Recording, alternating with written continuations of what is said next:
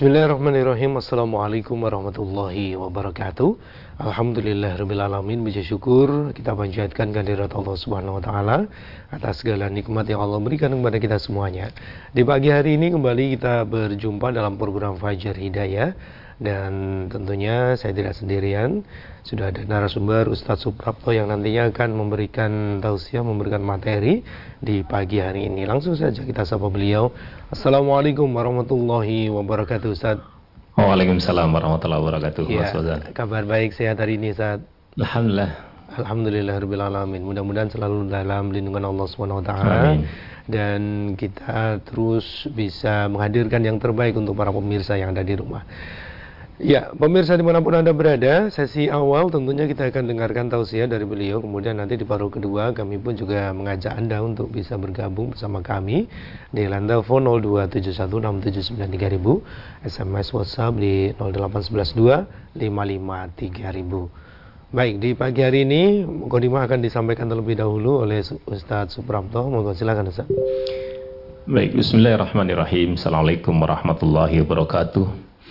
Alhamdulillahi Rabbil Alamin. Asyadu an la ilaha illallah Wa asyadu anna Muhammadan abdu rasuluh. Allahumma salli ala Muhammad Wa ala alihi wa ashabihi Wa man tabi'ahudahum bisani la jumiddin Amma ba'd wa qala ta'ala A'udzu billahi minasyaitonir rajim. Bismillahirrahmanirrahim Ya ayyuhallazina amanu taqullaha haqqa tuqatih Wa la tamutunna illa wa antum muslimun. Wa qala Rasulullah sallallahu alaihi wasallam Ittaqillaha summa kunta wa'at bil sayyatal hasanata tamhuha wa khaliqin nas bi khuluqin hasanin. Bapak dan Ibu, saudara-saudari semuanya yang dirahmati oleh Allah Subhanahu wa taala, bersyukur senang rasanya kita bisa kembali lagi mencoba untuk mengingat apa yang kita dapatkan di kajian-kajian kita sebagai pengingat kita semuanya menapaki di pagi hari ini sampai nanti kita kembali Eh, malam menjemput kita untuk kita bisa beristirahat sehingga satu hari dalam hari ini di hari Jumat kita mengawalinya dengan baik. Kita bangun dengan mengucapkan alhamdulillahilladzi ahyana ba'da ma'amatana wa nusyur. Kita kemudian melaksanakan qiyamul lail. Disambut kemudian dengan uh, salat subuh yang diduduk dengan uh, salat fajar kita. Hal yang tentu harus kita syukuri termasuk di dalamnya kegiatan kita. Ya, kita rasakan atau boleh jadi kita juga merasakan dengan sangat tegas bahwa majelis kita alhamdulillah sudah dalam dakwahnya perjalanan ini sudah melampaui di angka 50 tahun. Angka yang tentu cukup dewasa. Oleh karenanya, bagi kita semuanya, khususnya warga MTA atau yang ikut bergabung dalam kajian di MTA, di lembaga dakwah Islamiyah ini, kita tentu juga lebih dewasa. Kita lebih arif, kita lebih tahu bagaimana posisi kita setelah menjadi orang yang tahu. Kita tidak akan menyanyiakan apa yang sudah kita dapat ini tanpa ada satu progres yang lebih baik daripada kemarin. Karena kita merasakan bahwa orang-orang tercinta kita, orang-orang terdekat kita yang dulu pernah membersamai kita dalam kajian-kajian kita, satu persatu Allah panggil. Dua pimpinan utama kita, Al-Ustaz Abdullah Tufail Saputra dan juga Al-Ustaz Dr. Ahmad Sukina Allah juga telah menjadi satu ayat bagi kita dan juga saudara-saudara kita yang lain bahwa kematian itu nyata adanya dan kita akan sama-sama mempertanggungjawabkan apa yang telah kita kerjakan di dunia ini. Oleh karenanya ketika kita sudah mengaku Islam kita sudah menjadi orang muslim dengan kepasrahan kita, ketunduk patuhan kita kepada syariat yang Allah berikan kepada kita dan juga Rasulnya, kita tentu melaksanakan apa yang kita kerjakan dalam syariat ini dengan penuh keimanan. Bahwasanya rukun iman yang enam itu menjadi landasan bagaimana kita beramal. Kita percaya kepada Allah, kita juga percaya besok ada hari akhir, kita juga percaya kepada malaikat, kepada nabi dan juga kepada kitab-kitab yang telah Allah turunkan kepada para nabi dan rasul sebelum Nabi Muhammad sallallahu alaihi wasallam. Oleh karenanya, kalau kita kemudian sudah melaksanakan syariat ini dengan baik, sesuai dengan uh, tuntunan, kita juga benar dalam uh, niatan kita lurus karena Allah Subhanahu wa taala, karena keimanan kita kepada Allah dan juga hari akhir ini, maka kita berharap dua hal ini menjadi satu landasan untuk kita bisa menjadi orang yang ihsan, menjadi orang yang muhsin, menjadi orang yang kemudian berlaku sangat paham bahwa kita ini senantiasa diawasi oleh Allah taala. Kita dalam praktek kehidupan kita, dalam kegiatan kita sehari-hari, kita sangat yakin bahwa Allah itu melihat kita. Bagaimana tidak? Tadi misalnya kita sholat berjamaah. Kita sholat subuh ini. Kita takbir sampai kita salam dengan gerakan-gerakan tertentu yang tentu uh, kita meyakini bahwa itu sesuai dengan dicontohkan Rasulullah SAW sebagaimana kita kaji di uh, hadis-hadis yang sampai kepada kita di tuntunan sholat. Sebagaimana yang Rasulullah SAW uh, contohkan kepada kita. Kalau kita tidak iman kepada Allah, kenapa kita mampu melakukan itu? Oleh karenanya, tadi kami nyampaikan bahwa kita sudah cukup dewasa dengan ilmu-ilmu yang kita tahu, paling tidak sedikit banyak, kita tahu bagaimana cara sholat yang benar, bagaimana cara bersuci yang benar, kita juga tahu bagaimana sampai kepada kita pelajaran-pelajaran untuk berbuat baik. Wa khaliqin nas bi hasanin. Bagaimana muamalah kita kepada manusia kepada sesama kita dengan akhlak yang terbaik yang bisa kita lakukan.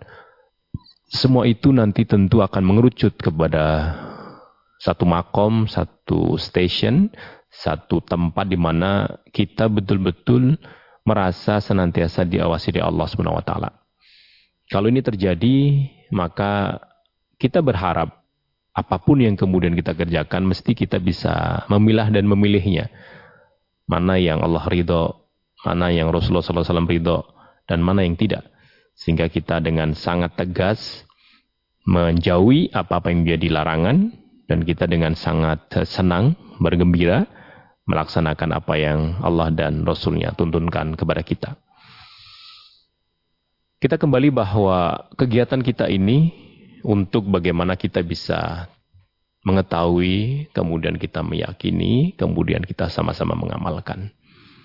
Sehingga kita betul-betul bersyukur kepada Allah. Kita masih dijadikan saksi bahwa ada satu lembaga yang kemudian tetap concern, tetap serius, tetap konsisten di usia yang sudah 50 tahun yang sudah berganti dua kali kepemimpinan ini itu tetap uh, konsisten menyeru manusia untuk kembali kepada Quran dan Sunnah.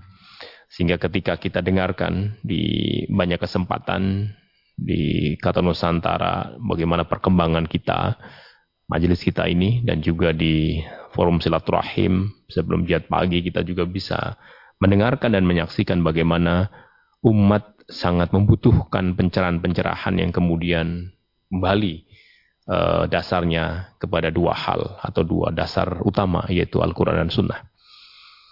Oleh karenanya kita yang sudah paling tidak sedikit banyak uh, lebih dulu uh, dalam gerakan ini tentu sikap dewasa kita, sikap yang menunjukkan bahwa kita sudah uh, tahu lebih banyak kalau kita misalnya ada 10 minimal kita sudah 2 sampai 3 atau 4 Sementara yang lain mungkin baru satu atau setengah. Oleh karenanya kita menjadi contoh yang terbaik bagi mereka dalam uswah hasanah kita, dalam contoh-contoh terbaik kita.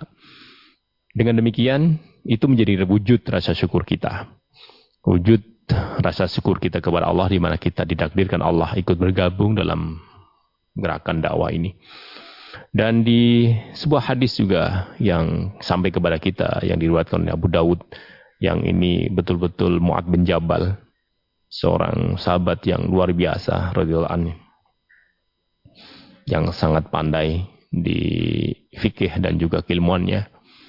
Walaupun beliau meninggal dalam usia yang sangat muda ya. Karena beliau lahir di 603 dan meninggal di 639 Hijriah sehingga uh, masih maksud kami sehingga cukup uh, sangat muda beliau. Uh, kami mungkin uh, perlu menyampaikan ada satu hadis yang sampai kepada kita dan mudah-mudahan menjadi satu amalan kita, menjadi satu tambahan zikir kita. Karena yang Mu'ad bin Jabal ini yang lahir di uh, 603 uh, Masehi ini yang kemudian sampai di 639 ini beliau menyampaikan bahwa an Mu'ad bin Jabalin dari Mu'ad bin Jabal radhiyallahu an anna Rasulullah sallallahu alaihi wasallam akhadha bi yadihi wa qala ya Mu'ad wallahi inni lahu ibuk inni la uhibbuk faqal usika ya Mu'ad la tad'anna fi duburi kulli salatin taqul Allahumma inni ala zikrika wa syukrika wa husni ibadatik. Dari Muad bin Jabal radhiyallahu an bahwasanya Rasulullah SAW pernah memegang tangannya sambil berkata, "Ya Muad, demi Allah, aku senang padamu. Wallahi inni la uhibbuk." Demi Allah, aku sangat suka, aku sangat senang kepadamu wahai Muad. Lalu beliau bersabda, Aku berbesan kepadamu hai Mu'ad. Janganlah kamu tinggalkan setiap habis sholat membaca Allahumma inni ala zikrika wa syukrika wa husni ibadatik. Ya Allah tolonglah aku untuk tetap berzikir kepadamu, bersyukur kepadamu, dan untuk memperbagus ibadahku. Ini diwatkan Abu Dawud. Uh, Bapak dan Ibu, tadi kami disampaikan uh, kami sampaikan di depan bahwa rasa syukur kita ini menjadi sangat jelas manakala aktivitas kita menunjukkan semua diarahkan bagaimana kita beribadah kepada Allah. Di sisi lain, kita tidak bisa mengandalkan fisik semata tanpa ada gerakan dari hati kita. Dan penguatan ruh kita, penguatan hati kita, termasuk bagaimana kita memunajat kepada Allah. Dan Rasulullah SAW dalam hal ini, diriwayatkan ini, hadis ini memberikan gambaran yang luar biasa ketika Mu'ad menyampaikan sendiri bagaimana Rasulullah waktu itu memegang tangan beliau, tangan Mu'ad ini, kemudian memberikan satu apresiasinya, satu uh, hal yang kemudian semua orang mengharapkan Rasulullah bersumpah bahwa beliau sangat suka kepada Mu'ad bin Jabal ini. Karena kesuakan beliau, kecintaan beliau kepada Mu'ad dan Mu'ad sebagai umatnya, sahabatnya, beliau sampai kemudian berpesan kepada Mu'ad. Wahai Mu'ad, aku berpesan kepadamu, janganlah engkau tinggalkan di setiap selesai sholat mengucapkan Allahumma inni ala dzikrika wa syukrika wa husni ibadatik. Ini yang kemudian uh, kita betul-betul merasa apakah dengan zikir-zikir kita ini yang kemudian sampai kepada hati kita bermunajat kepada Allah. Kita mohon kepada Allah, ya Allah, tolonglah aku untuk tetap mampu berzikir kepadamu. Tolonglah aku untuk bisa bersyukur kepadamu dan tolonglah aku untuk bisa memperbagus ibadahku. Satu pengakuan yang tentu kita semuanya bisa merasakan. Inilah kita sebagai hamba yang senantiasa minta kepada Rob, kepada Tuhan yang maha suci dan maha tinggi. Sehingga kita berharap di setiap aktivitas kita itu adalah senantiasa bersumber dari hati kita ini yang bersih, yang betul-betul bertauhid kepada Allah SWT sehingga apa pun yang kemudian kita kerjakan dalam tiga kerangka ini, kita senantiasa berzikir kepada Allah dengan semua aktivitas kita sebagai wujud kita ingat kepada Allah. Kita sebagai manusia dengan kemampuan-kemampuan yang Allah berikan kepada kita. Kita bisa beraktivitas, kita bisa bekerja, kita bisa apa pun. Itu karena Allah SWT. Sehingga kalau setiap aktivitas kita, kita kerangkakan sebagai wujud dikir kita kepada Allah, itu luar biasa. Kita juga meminta kepada Allah untuk ketika kita sudah mampu berzikir ini, melakukan aktivitas semuanya diarahkan untuk mengingat kepada Allah, untuk tetap bersyukur. Karena ketika kita bersyukur, lazi dan nakum, Allah akan betul-betul menambahkan nikmat untuk kita. Tetapi kemudian walin kafartum, inna azabi lasyadid. Tetapi jika kamu mengingkari apa yang telah Allah berikan kepada kamu, maka sesungguhnya adab aku Allah betul-betul pedih. Dan kalau kemudian kita sudah berzikir sebagai bentuk rasa syukur kita kepada Allah, itu menunjukkan bahwa ibadah yang kita lakukan sebagai proses untuk lebih baik lagi sehingga meminta pertolongan kepada Allah untuk dibaguskan ibadah. Ini yang kemudian menjadi uh, poin penting di dalam uh, kesempatan kali ini di mana 50 tahun perjalanan MTA ini bukan tanpa campur tangan Allah tetapi murni Allah memberikan kesempatan kepada kita khususnya di uh, orang Islam di Indonesia dan juga lebih khusus lagi uh, kita sebagai warga di Majelis Tafsir Al-Quran Surakarta ini.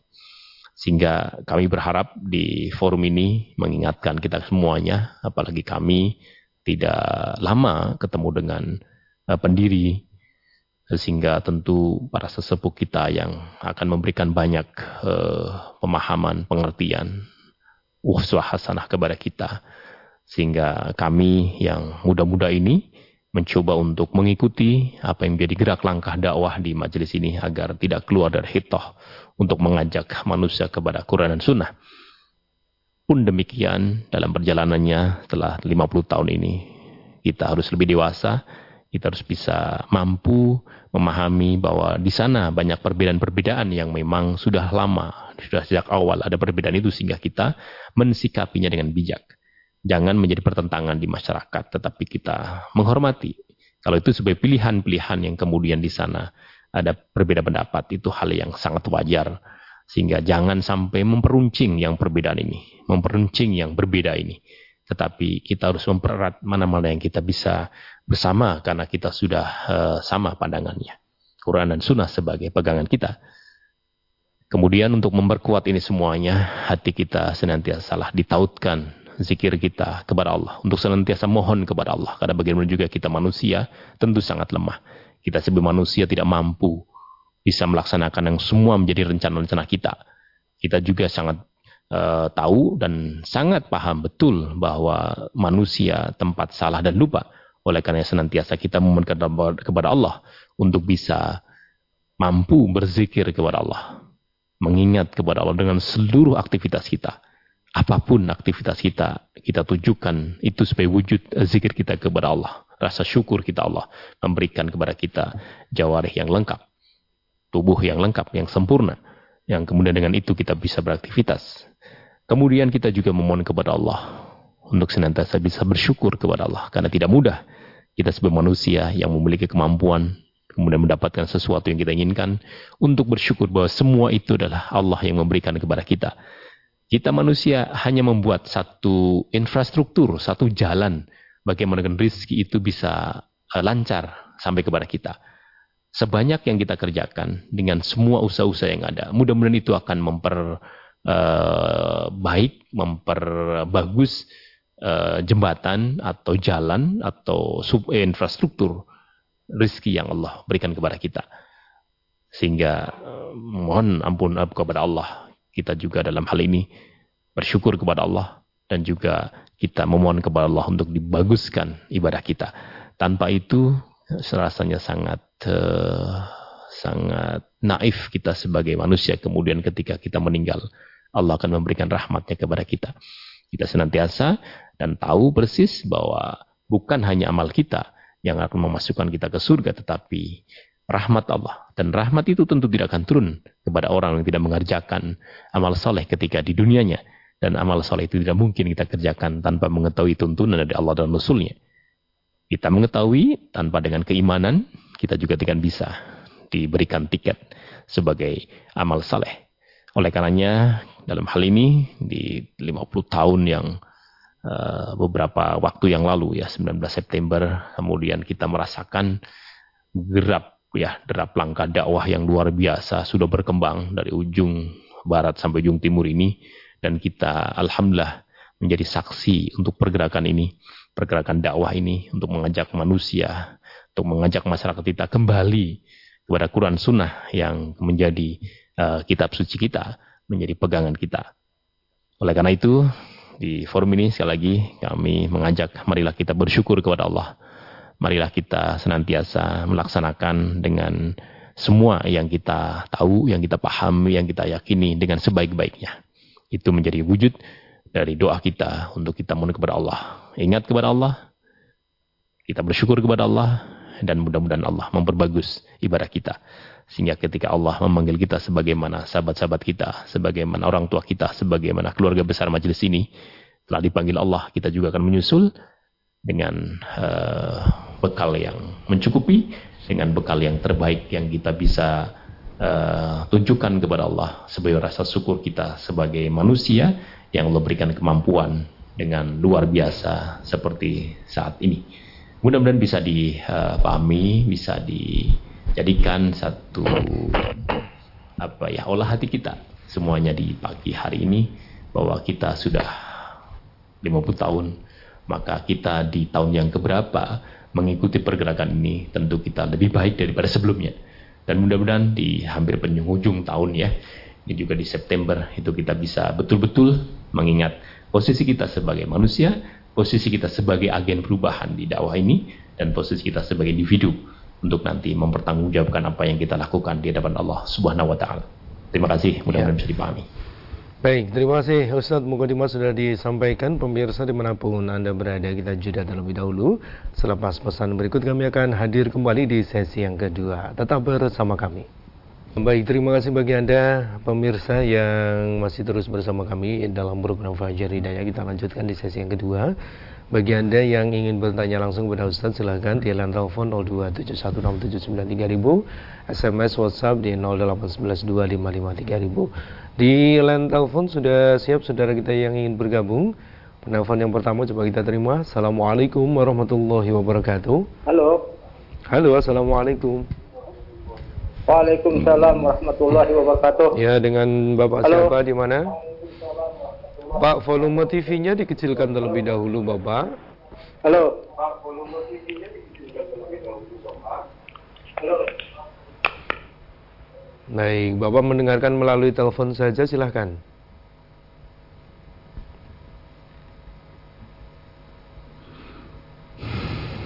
Ya. Halo, Bapak. Ya, terputus. Silahkan dicoba kembali. Masih ada waktu kesempatan untuk bisa bertanya langsung kepada Ustaz. Di line telepon kembali kita sapa. Assalamualaikum warahmatullahi wabarakatuh. Halo. Halo. Iya. Waalaikumsalam warahmatullahi wabarakatuh. Halo. Dengan Bapak siapa di mana? Halo. Dengan Bapak Saukani di Kalimantan Selatan. Ya, silakan, Pak. Kalimantan Selatan. Assalamualaikum Ustaz. Waalaikumsalam warahmatullahi wabarakatuh. Bapak Syokani ya. yang Kalimantan Selatan.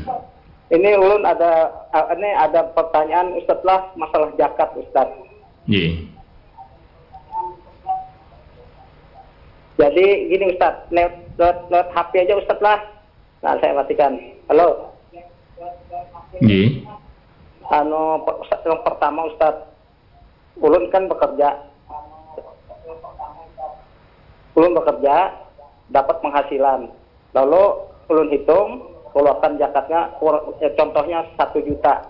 Nah satu juta itu dalam bentuk uang. Lalu ulun ganti dengan sembako satu juta tadi baru ulun serahkan kepada yang berhak menerimanya tuh Ustaz.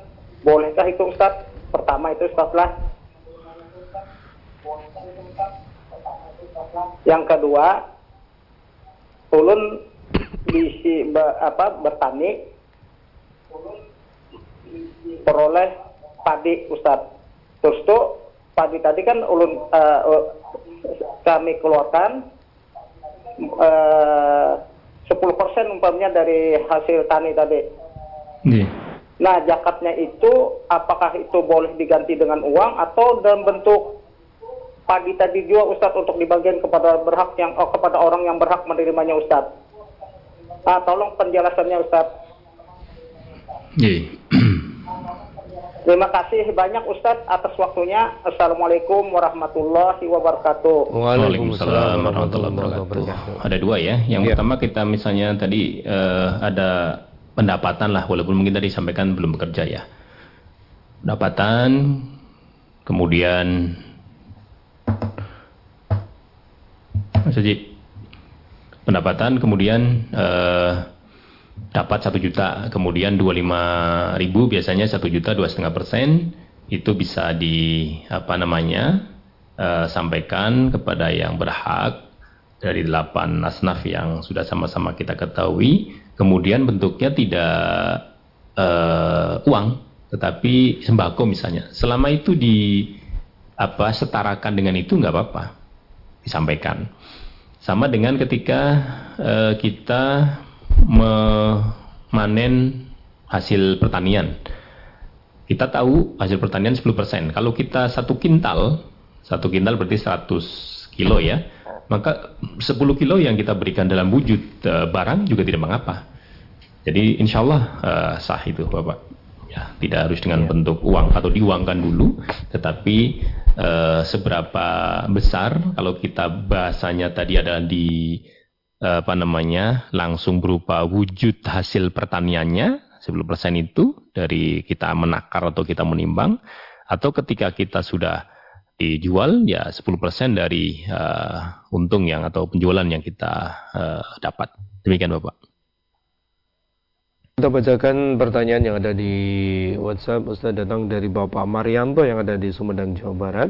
Aktivitas hidup menyimak dan mengikuti kajian melalui TV seperti Fajar Hidayah, Jihad Pagi, kajian jelas dan lain-lain. Apakah termasuk dan dicatat kategori mencari ilmu Ustaz? Mohon tausiahnya. Insya Allah itu sebagai tolabul ilmi. Artinya ketika tolab itu mencari, kita mencoba memperhatikan apa-apa yang diberikan, walaupun tadi mungkin dalam satu sesi 30 menit, satu jam, kita bisa memperhatikan 15 menit dengan satu sub judul tertentu, satu tema tertentu, itu bagian dari kita mencari ilmu.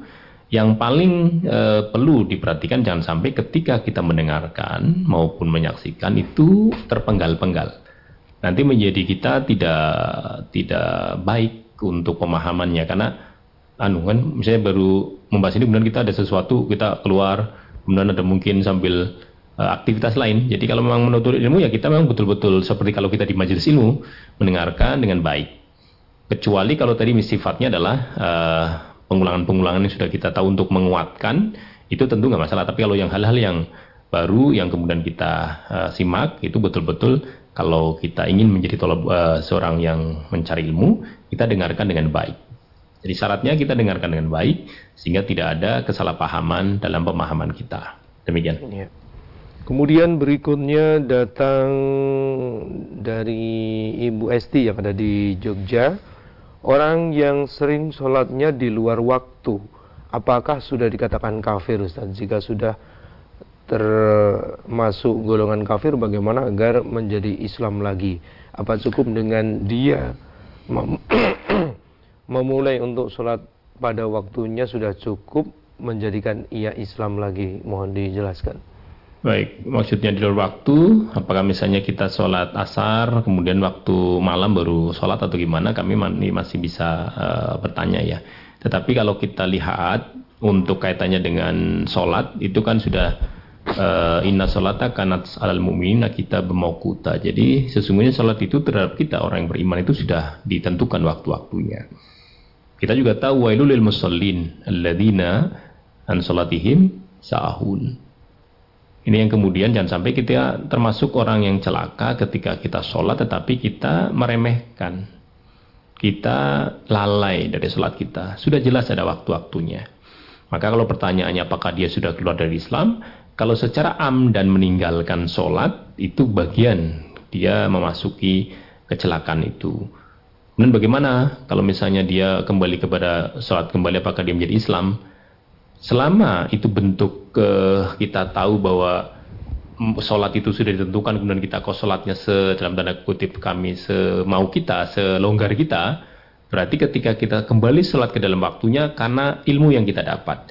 Ketika ilmu kita dapat sudah kemudian kita kembali bertobat kepada Allah bahwa apa yang kita lakukan adalah salah.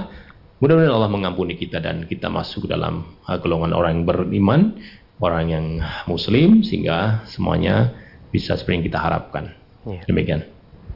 Kemudian berikutnya datang dari Ibu Siti Mas Riah yang ada di cabang Kabupaten Semarang. Mohon kiat-kiatnya Ustadz agar saya untuk tidak sedih terus menitipkan anak saya yang sedang di pondok pesantren MTA karena anak saya sakit-sakitan Ustadz. Uh, nanti coba kami konfirmasi ya yang sakit-sakitan ini. Memang di beberapa minggu kemarin itu kaitannya dengan uh, skabies dan alhamdulillah sudah selesai. Proses hampir satu pekan lah ya untuk kita isolasi. Saya nggak tahu apakah itu termasuk putri ibu eh atau putra ibu maksud kami. Kemudian kaitannya dengan beberapa hari ini uh, sakit-sakitan yang ada yang sampai kepada kita lebih ke arah untuk di uh, karena fraktur ya kecelakaan di ketika aktivitas dan itu insya Allah ringan dengan dalam arti di tangan kecil kemudian sudah dioperasi. Kemudian yang masuk ke kami katanya dengan uh, persiapan untuk operasi di uh, ada seperti apa yang kista kecil ya kemudian akan diambil masih konsultasi. Kemudian yang ada sekarang juga kaitannya dengan uh, pembesaran bola mata yang kemudian itu uh, sedang dirujuk di Sarjito Jogja.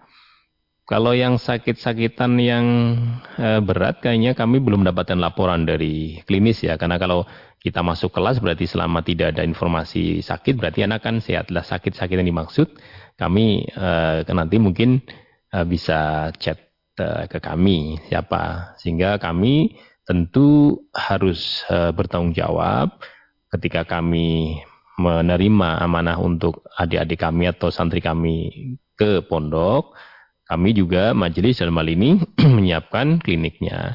Sehingga kalau ada yang sakit tentu harus dalam uh, apa pengawasan dokter di kami, dokter Mahira dalam hal ini dan juga dari tim medis.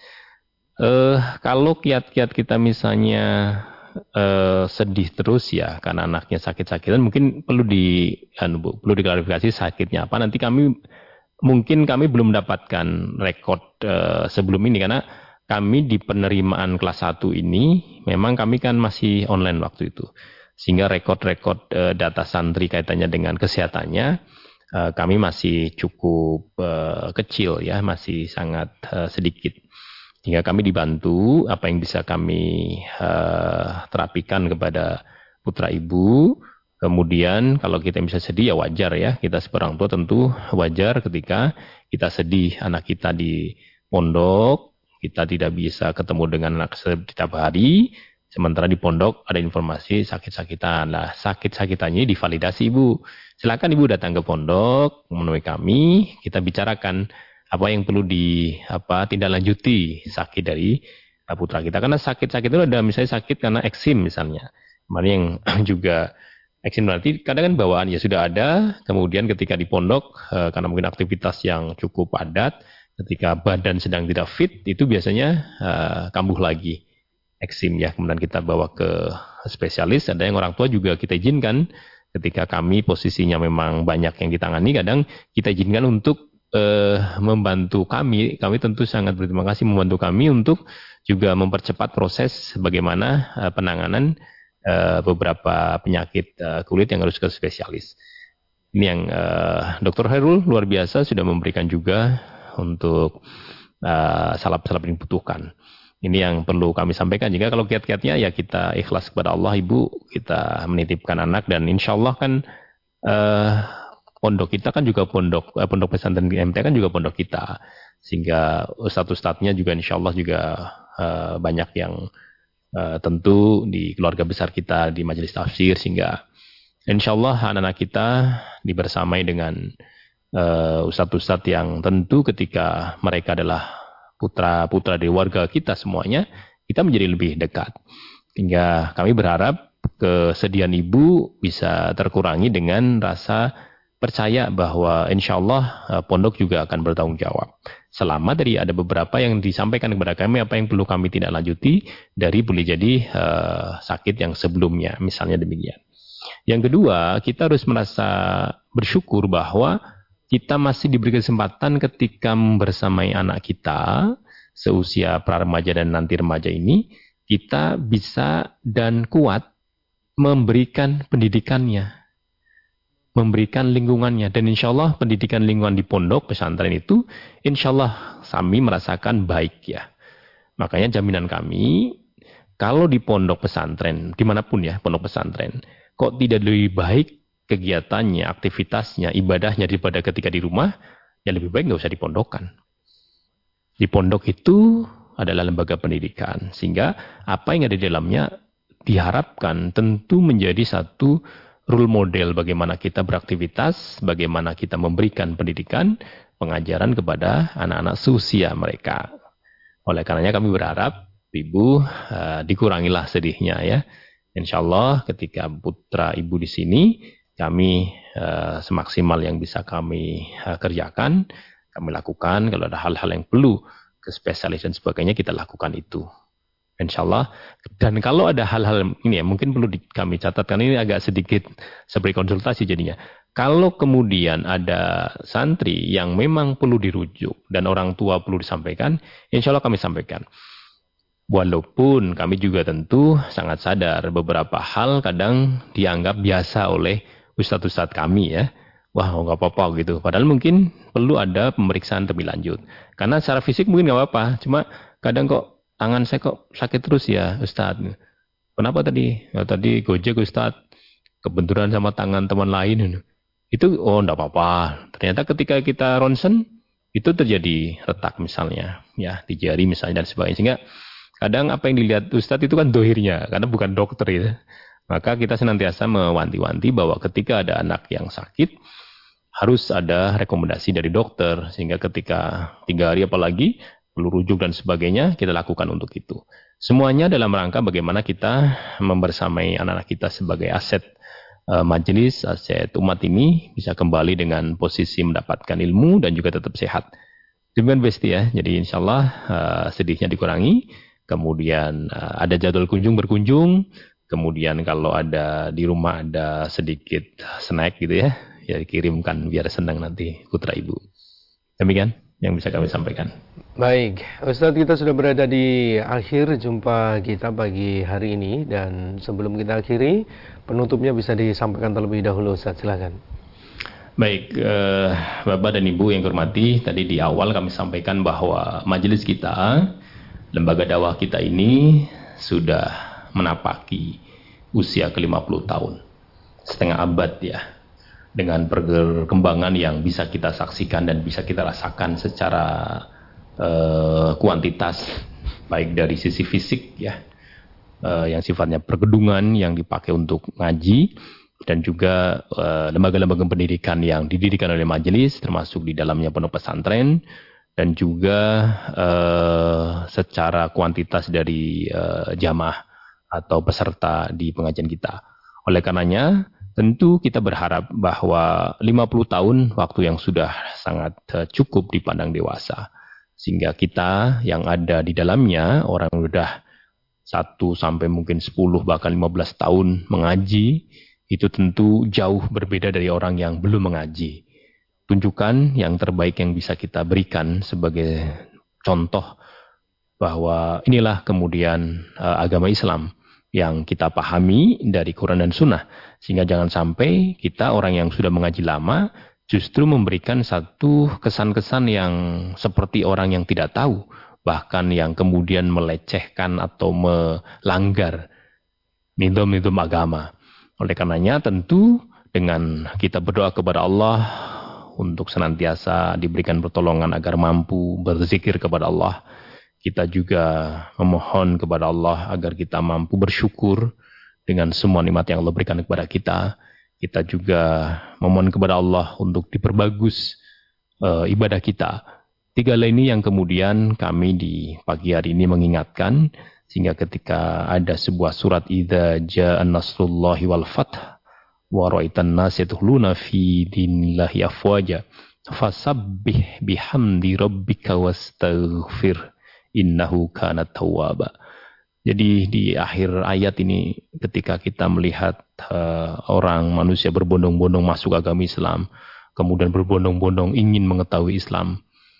Ketika kita di sebuah lembaga dakwah, kita senantiasa harus mensucikan Allah karena semuanya tanpa campur tangan Allah karena hidayah dari Allah itu tidak akan mungkin terjadi.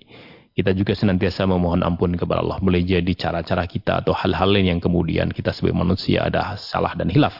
Oleh karenanya kita senantiasa balance, senantiasa dalam wasatan tengah bahwa kita manakala berpegang teguh pada Quran Sunnah dengan nilai-nilai yang diberikan kepada kita oleh Nabi kita Muhammad SAW dalam akhlaknya yang terbaik, karena akhlaknya adalah akhlak Al-Quran, maka kita bisa menunjukkan kepada saudara kita yang lain pribadi-pribadi terbaik yang sudah dicelup Al-Quran. Karena siapa yang lebih baik celupannya? Daripada celupan Allah Subhanahu wa taala. Celupan Al-Qur'an ini adalah yang terbaik yang kemudian bisa kita tunjukkan kepada masyarakat di sekitar kita. Oleh karenanya sekali lagi kami berharap rasa syukur kita jangan sampai hilang di hati kita. Rasa syukur kita akan kita tunjukkan dengan kegiatan-kegiatan positif kita mengabdi kepada Allah Subhanahu wa taala dan zikir kita adalah semua aktivitas yang kita lakukan, kita wujudkan, kita dedikasikan sebagai bentuk ingat kita kepada Allah Subhanahu wa taala. Mudah-mudahan bisa dipahami dan Allah memudahkan kita dalam kita mencari ilmu, memberikan keistiqomahan kepada kita untuk tetap melazimi kita sebagai muslim dan mukmin. Mudah-mudahan kita termasuk orang-orang yang beruntung dengan mendapatkan rahmat Allah Subhanahu wa taala besok di akhirat. Ya. Baik, terima kasih Ustadz atas tausiahnya di pagi hari ini. Insya Allah kita lanjutkan di hari Jumat yang akan datang. Assalamualaikum warahmatullahi wabarakatuh. Waalaikumsalam warahmatullahi wabarakatuh. Pemirsa di mana pun Anda berada, demikian tadi Fajar Hidayah untuk edisi hari ini. Terima kasih sudah berpartisipasi melalui telepon maupun juga di WhatsApp. Semoga dapat memberikan banyak tambahan ilmu untuk kita semuanya. Saya Ahmad Fauzan undur diri. Alhamdulillahirrahmanirrahim. Subhanakallahumma bihamdika. Asyhadu an la ilaha illa anta astaghfiruka wa. Billahi taufiq wal hidayah. Wassalamualaikum warahmatullahi wabarakatuh.